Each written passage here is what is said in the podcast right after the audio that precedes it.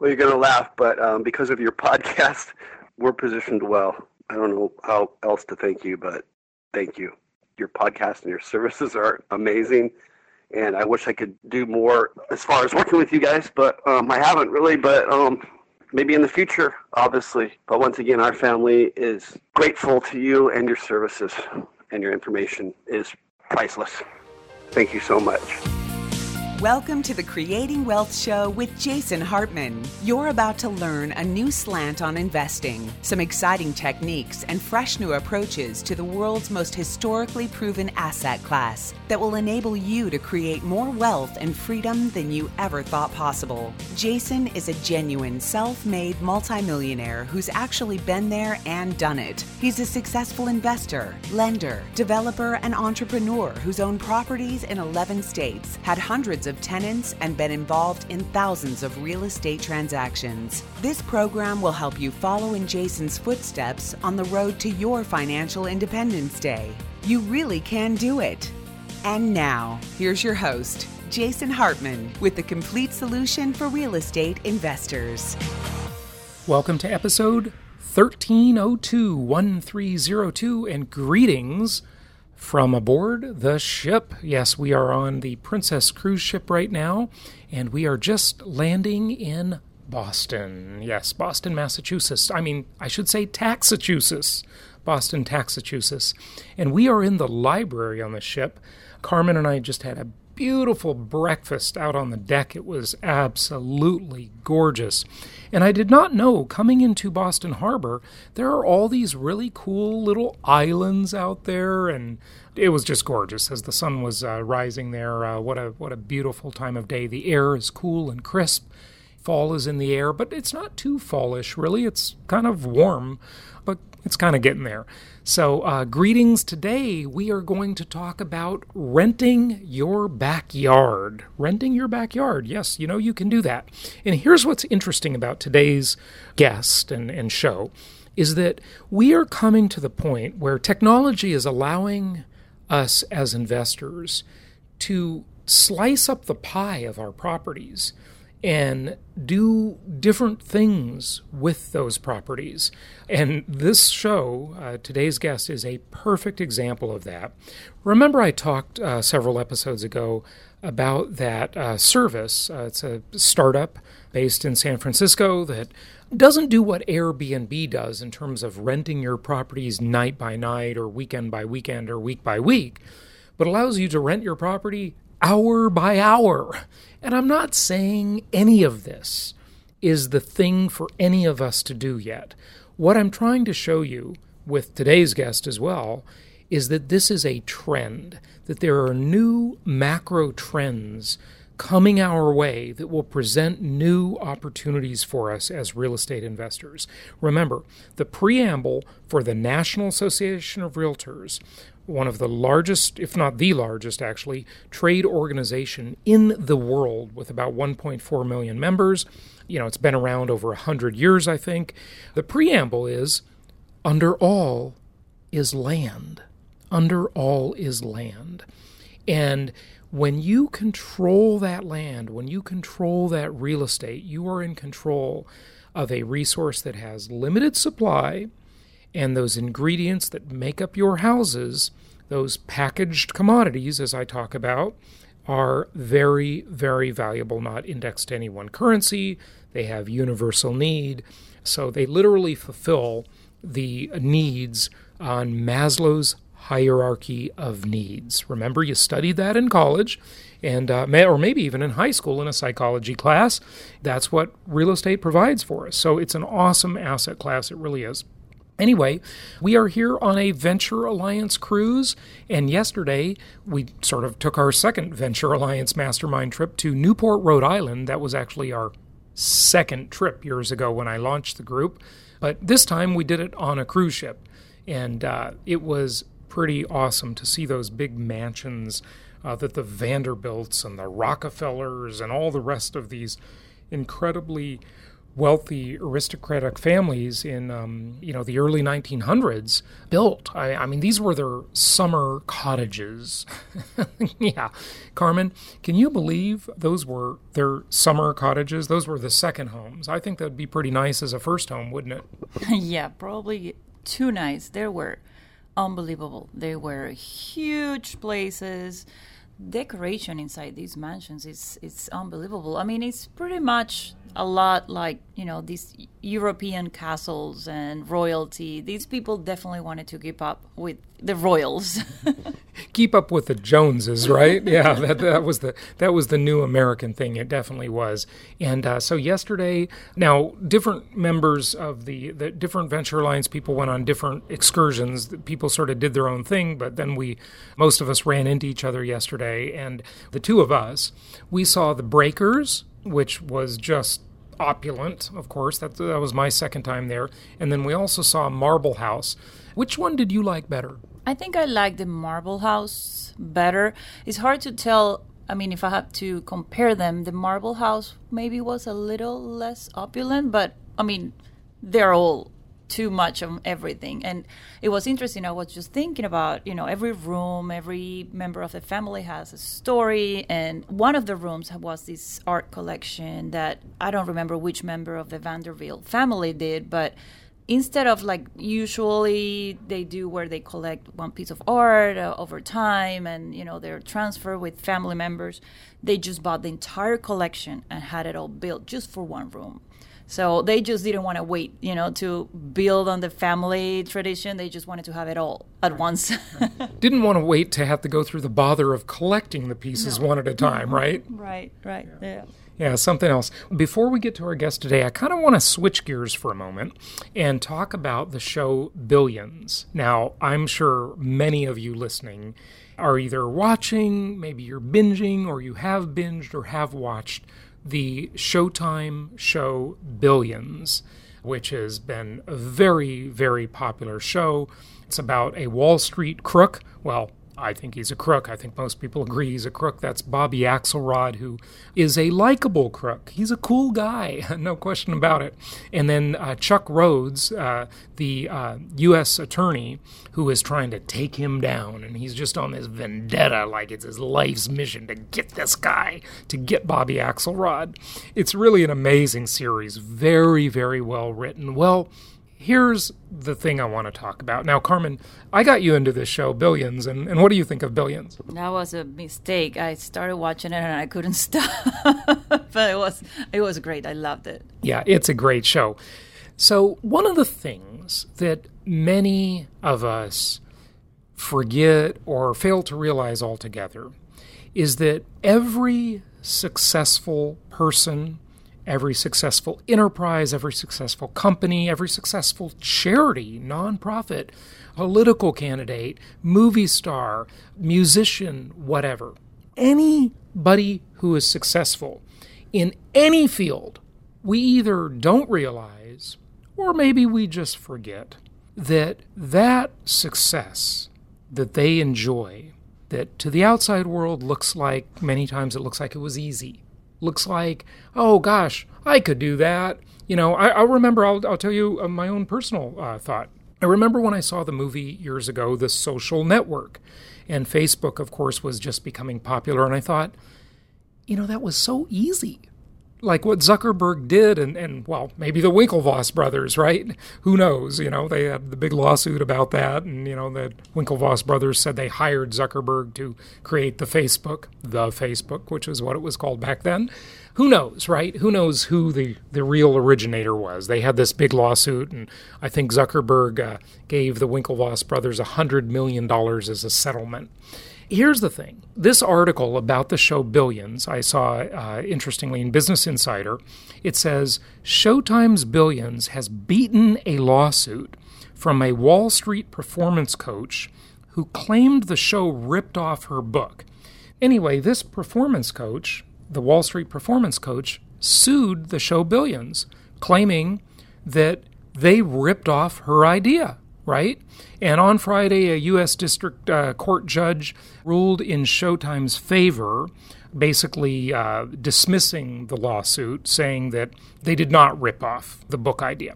Now, who knows what's right or wrong? You know, a lot of times people go to court and justice is not served. Sometimes it is served, right? You know, there's two sides to every story, isn't there?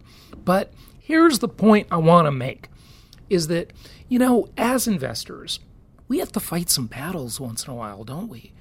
We got to fight a battle, right? We get a bad tenant who's trying to rip us off, who we have to evict. Maybe they leave the house in bad condition. Maybe our property manager is nickel and diming us. Maybe the seller of the property doesn't deliver on their promises. I mean, look, this is the world. And if you are listening and you have a corporate job, you're probably not used to this too much. When you're in the entrepreneurial world, it is rampant. It's terrible. Now, in the corporate world, you have politics. You have people climbing the corporate ladder. You have people, you know, putting their uh, feet on your shoulders to try and push you down so they can climb, so they can get that promotion. Look, it's a competitive world. It's a, as they say, hey, my dog's right here. Hi, Coco. What do you say? I actually, you can't see anything because she's not saying anything, but I put the microphone in front of her, in front of her face. Coco's on the cruise with us. It's a dog-eat-dog world. That's why I reference the dog. Dog-eat-dog world, right? It's competitive. You got to fight some battles to build your empire. And the same is true with Showtime. You know, I talk with professional musicians, authors, anybody that's doing anything in the world. And, you know, they're fighting lawsuits of people stealing their copyrights and their intellectual property. There's just all kinds of crazy stuff that goes on in the world. And the reason I tell you this is because I want you to remember, the next time in any endeavor in life, you got to fight a battle.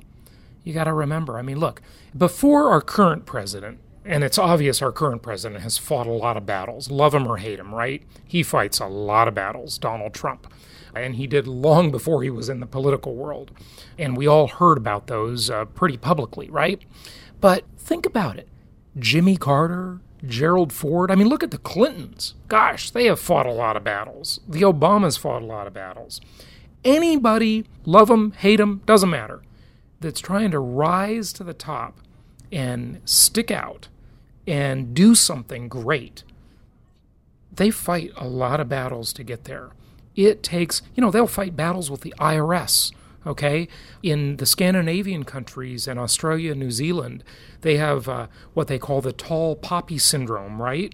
You know, the culture, the world wants to cut down those tall poppies and make everybody conform and everybody be the same, you know? Who are you to stand out? You know, who are you to be anybody, right? The world will say, you don't have the right to do that. So here's the Nelson Mandela version, okay? And I want you to think about this next time you are encountering a struggle, okay, a battle, right? You got to fight the battle, right? Mandela said, our deepest fear is not that we are weak. Our deepest fear is that we are powerful beyond measure. It is our light, not our darkness, that most frightens us. We ask ourselves, who am I to be brilliant, gorgeous, talented, fabulous? Actually, who are you not to be? You are a child of God. Your playing small does not serve the world. As we are liberated from our own fear, our presence automatically liberates others. So the quote is longer than that. That's kind of a truncated version of it, and it's great. Look it up. Check it out. It's it's really quite inspiring. I believe he, he used that in a speech when apartheid ended in uh, around the mid nineties. So check that out. Great Nelson Mandela quote. But think about that. You set an example. You got to fight some battles to make yourself a success in the world. Don't play it small. Play it big. You deserve it. That's the way it should be. All right, without further ado, let's go to our guest. Remember, we have Profits in Paradise coming up at the end of the month. We'll look forward to seeing you there. Go to jason hartman dot com for more info. And let's talk about renting your backyard. Pretty interesting concept. And again, This is presented today to show you kind of this overall trend that's quite fascinating, and we also talk about some interesting construction cost concepts as well that you want to hear in this interview. Here we go.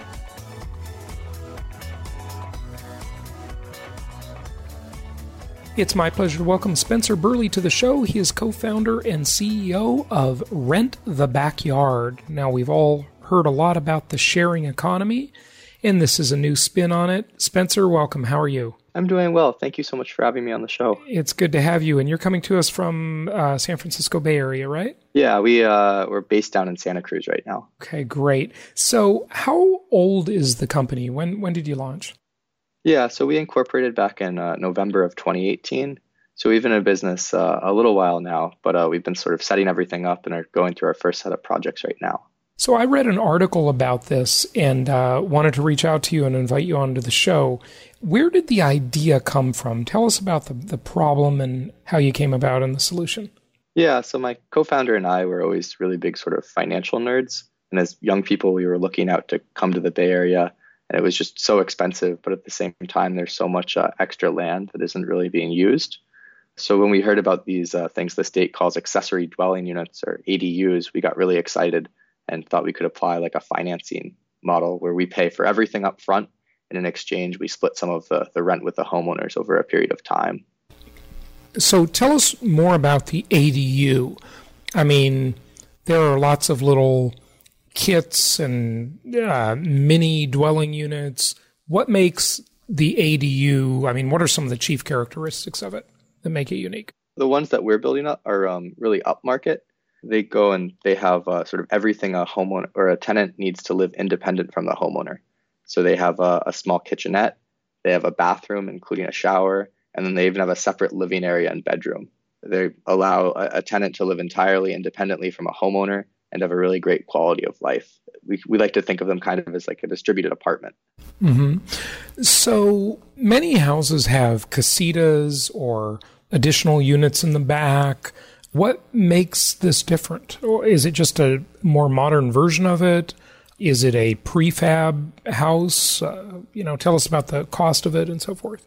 Yeah, so the innovation that our company really brings is on the financing side. So right now, if people want to build one of these units in their backyard, they need to typically borrow over one hundred thousand dollars against their house and um, manage a construction process and then handle all the ongoing uh, property management on top of all of that.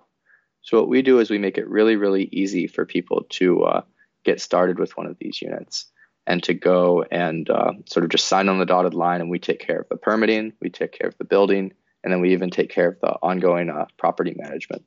So for a lot of people, it's a really easy way to take this this extra space that they're not really using and make some extra rental income for them, from mm-hmm. it. So the homeowner with the space in the backyard needs to pay for the unit though, right? No. So we, we cover all the upfront costs, and the homeowner never pays any, like a single cent, unless they uh, choose to like leave the agreement. How many square feet are these units? The ones we're building right now are about three hundred square feet. Mm-hmm. As we expand, we might offer a slightly larger one, but uh, the three hundred square foot units are kind of in the sweet spot of they get a whole lot of rent and their construction costs are relatively lower compared to larger units. So the backyard needs to have a space of at least twenty by twenty-five feet. They need to live in the front home most of the year. Why, why is that? What if someone owns a rental property and they want to, instead of having one unit, they want to add an additional unit to their rental property? Yeah, so this is a little bit dependent on jurisdiction. Mm-hmm. So there are some jurisdictions that require that the homeowner live in the property most of the year. So we kind of just say that as like a an easy way to sort of be able to go and uh, like screen people at this point. But as we uh, expand, we're definitely interested in working with a lot of people that have investment properties. And we already are starting a couple of projects with people that have investment properties in places like San Jose, where you aren't required to live in the home most of the year. Mm-hmm. So those are really, that sounds like that's really more just the same rules that Airbnb and V R B O are fighting all the time with. I mean, almost everywhere they'll let you rent something out to, you know, on a short-term rental website, as long as you are there, as long as the owner is present. But as soon as the owner isn't present and they want to just strictly rent like the whole house to somebody, that's where they've sort of made the regulation to disallow that, right? Yeah, the lines seem to be drawn in different places in different municipalities, and there seems like there's a lot of uh, innovative things coming on the regulatory side. So we're excited to work with um, people that have more investment properties than sort of primary residents they want to use this with. But mostly we're doing people with primary residences just mm-hmm. because that's the way the, the laws look uh, right now in twenty nineteen. Yeah.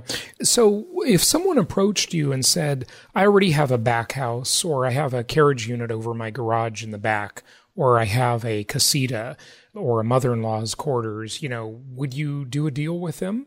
Yeah, it's definitely something we would, we would consider. I think the biggest value add that we have right now is that we finance the unit. So we might look to see like, oh, if you have a like a home equity loan or something you're using to finance that, you might be able to sort of come to us and we could help you sort of roll that like monthly payment you have on the unit into uh, our agreement where we just split the rent or something like that. Now, in the world of zoning, a typical residential property is what's called R one or residential one. And if it's a duplex, it's called R two. And uh, that means, you know, two units. You're able to do this in R one zoned properties, right? Uh, yes, most of the properties we see are R one. And then in California, they subdivide it into like R one dash four, R one dash eight. And we're we're able to get all the way down to R one dash eight, which means there's like eight properties on an acre typically.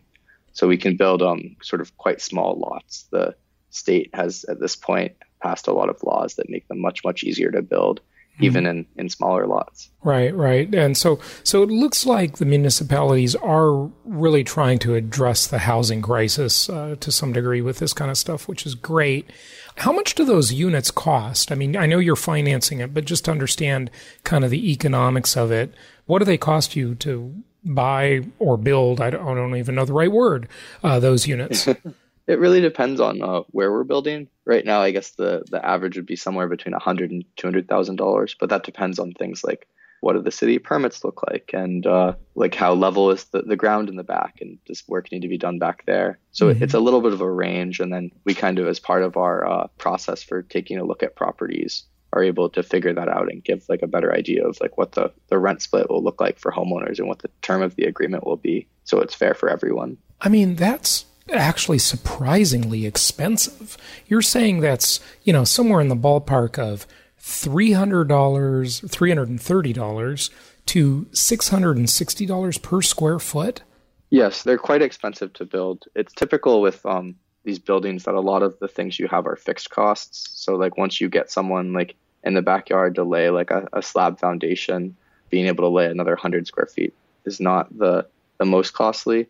And we're definitely looking at ways to sort of work with different manufacturers and sort of be able to push the cost down as we scale. But the cost, as you point out, is one of the reasons that like we're starting out in California where uh, real estate sells at about one thousand dollars a square foot typically.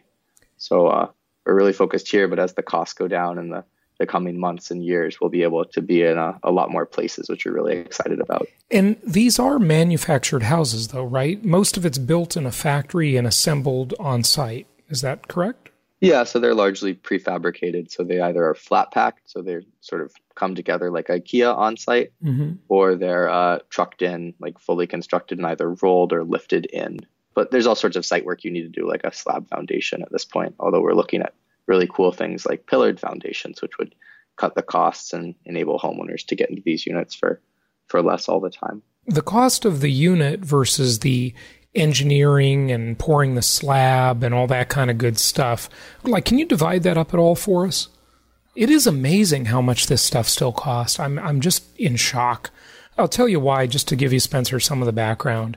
Our listeners and clients keep sending me these things, and, you know, you see people sharing this stuff on Facebook. Well, you know, this three D printed home was built for only ten thousand dollars, and uh, here you can buy a house on Amazon for nineteen thousand dollars and have it shipped to you for no shipping cost. And I investigated this because I, I didn't believe it. It sounded It sounded fantastic at first. My greed gene was kicking in. I'm thinking, I'm just going to buy vacant lots all over the place and put these little units on them and rent them out, and it's going to be great.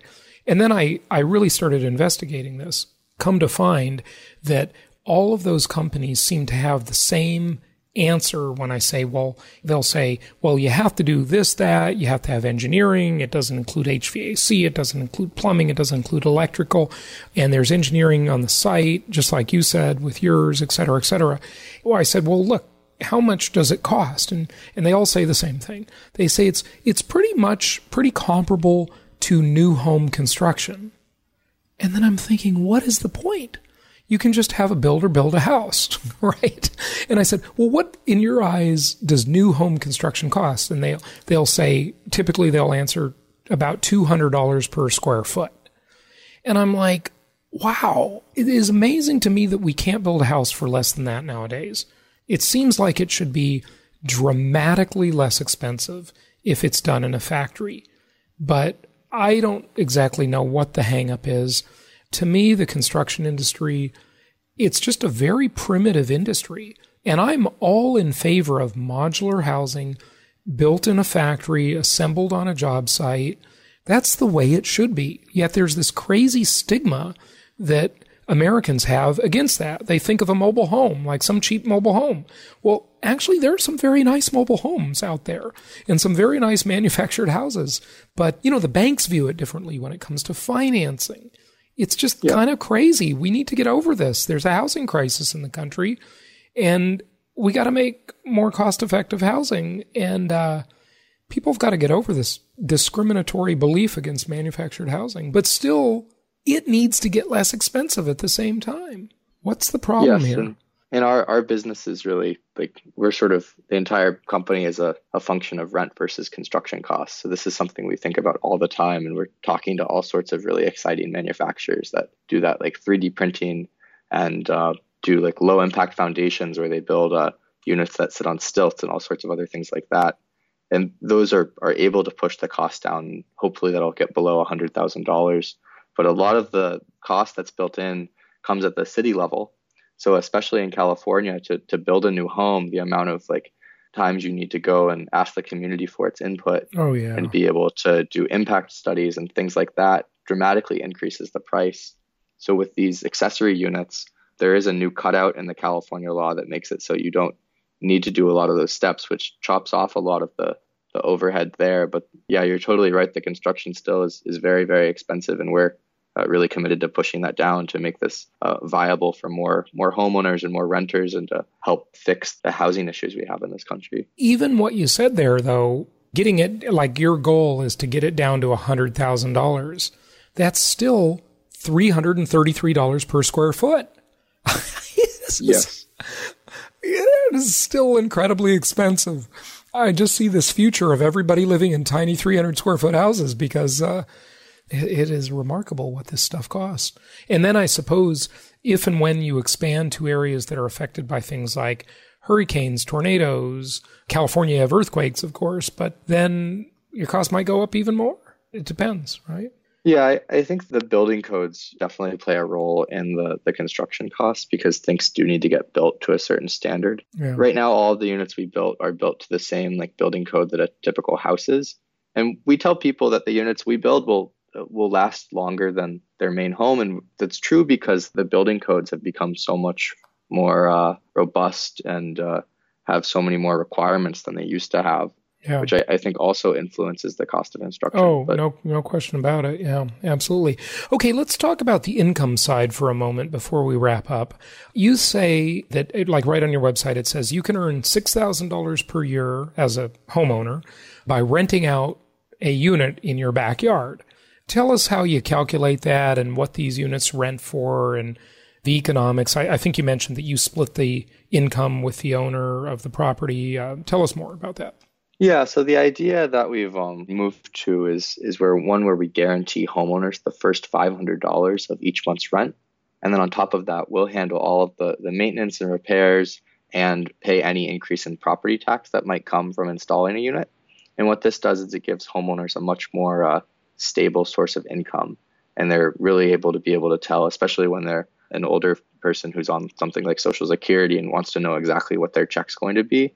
We can give them that stable income. So that's the model we're doing right now. We've thought about doing more explicit like profit sharing where we split rent like fifty-fifty or something like that. But um, at this point, uh, we've heard from homeowners and, and so many of them that we're just offering the uh, the first five hundred dollars of each month's rent as a guarantee to homeowners to mm-hmm. give them that stability. How many of these units do you have installed so far? Yeah, we're going through the process of building our first batch of uh, ten or twenty. So we're kind of chugging along, and, and we're installing units um, at a really quick rate. Are you backed? Do you have funding uh, from a V C or an angel investor? Yeah, we have um, we have enough funding to accomplish our goals from venture capitalists. And then uh, the goal as we, we get larger is to sort of issue debt or um, find more sort of third-party investors that are interested in like the cash flows of our business. But mm-hmm. we're jump-starting it with venture and using that to run the first batch of these units. Okay. So how much do you project? I mean, is anybody living in one of these yet? Is anything built, or, or is it all under construction so far? Uh, the units that we're specifically like under Rent the Backyard's name mm-hmm. uh, building are under construction. But um, we work with a building partner that's built over one hundred eighty of these in uh-huh. the Bay Area. So okay. they're very experienced, and they have a, a lot of units out in the wild. Okay. And how much do those rent for? That's what I'm getting at. Like, what's the renter paying? And I know the homeowner is, you're working on the deal where they guaranteed five hundred dollars per month, uh, which is great. What What does the renter pay, though? Yeah, so right now we're looking between uh, fifteen hundred dollars and two thousand dollars in the Bay Area. Mm-hmm. So it's a little bit of a range. This depends on, like, if you're close to a tech campus, like Google or Microsoft or someone like that, or if you're close to, uh, like, a, a rail station, or a sports arena or a college, and then also just sort of generally what city you're in. So mm-hmm. we're trying to sort of optimize the places we build at first to to maximize that that top line rental income. But it's a it's a pretty wide range, at least in the Bay Area. Mm-hmm. Okay, very interesting. One of the things on your website that's addressed is parking, and that's a big issue for a lot of a lot of municipalities. You know, if you have a three bedroom house, you've got to have at least a two-car garage. You know, that'll be what they say. And mm-hmm. if you you know, want to build that extra bedroom, you know, you got to have another parking space. Now, you're saying, though, that's almost never required, which surprises me. Yeah, so this is something that's specific to California. And as we as we grow, that might be a requirement that changes and something we need to build. But um, California's specific law on these accessory dwelling units is that you don't need to build parking if you're within a quarter mile of a public transit stop, including a bus stop. So almost all uh, homes that we look at in uh, in the Bay Area fit that requirement. Yeah. Us don't require parking to be built. Right, right. They'll at least have a bus stop for sure. Yeah. Okay. Good yes. stuff. Is there anything else you want to share with our audience? I don't think so at this point. We're really mm-hmm. focused on the San Francisco Bay Area right now in twenty nineteen, but we're uh, sort of excited to expand. And the next markets we'll probably be looking at are Los Angeles, uh, Portland, Seattle, Denver, Austin, and, and beyond. So, uh, We'll be uh, to where you are soon enough. Yeah, yeah, good stuff, good stuff. And I got to say, uh, from the looks of uh, you and your partner, you guys look really young. So congratulations on uh, getting a head start on life with what you're doing. Do you care to share anything about that? Uh, you know, uh, it's up to you. But you guys are uh, really starting out early, it looks like. Yeah, I think that um, one of the reasons we started this this company was because as as younger folks, we were looking to to move out to the Bay Area, and it was just so expensive. And at the same time, we've been really big uh, like economics nerds. My co-founder and I um, are engineers out of Carnegie Mellon, and we uh, had really sort of became really fast friends uh, by talking about different and interesting financial products. So we're really excited about the work we're doing, and we're we're super big housing nerds, and hope we can make Uh, some impact in the world to, to make it a little bit better for existing homeowners who can go and uh, take some underutilized space and make some extra income from it, yeah. as well as uh, as on the renter side and helping more people find uh, uh, high quality, affordable places to live. Excellent. Good stuff. Well, hey, I wish you a lot of success with this. It's certainly needed. The website again is, uh, go ahead, give out your website. It's just rent the backyard dot com. Excellent. Thank you for joining us. Thank you so much for having me. Thank you so much for listening. Please be sure to subscribe so that you don't miss any episodes. Be sure to check out the show's specific website and our general website, hartman media dot com, for appropriate disclaimers and terms of service.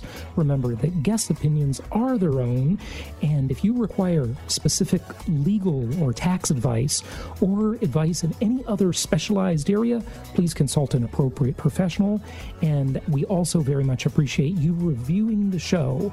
Please go to iTunes or Stitcher Radio or whatever platform you're using and write a review for the show. We would very much appreciate that. And be sure to make it official and subscribe so you do not miss any episodes. We look forward to seeing you on the next episode.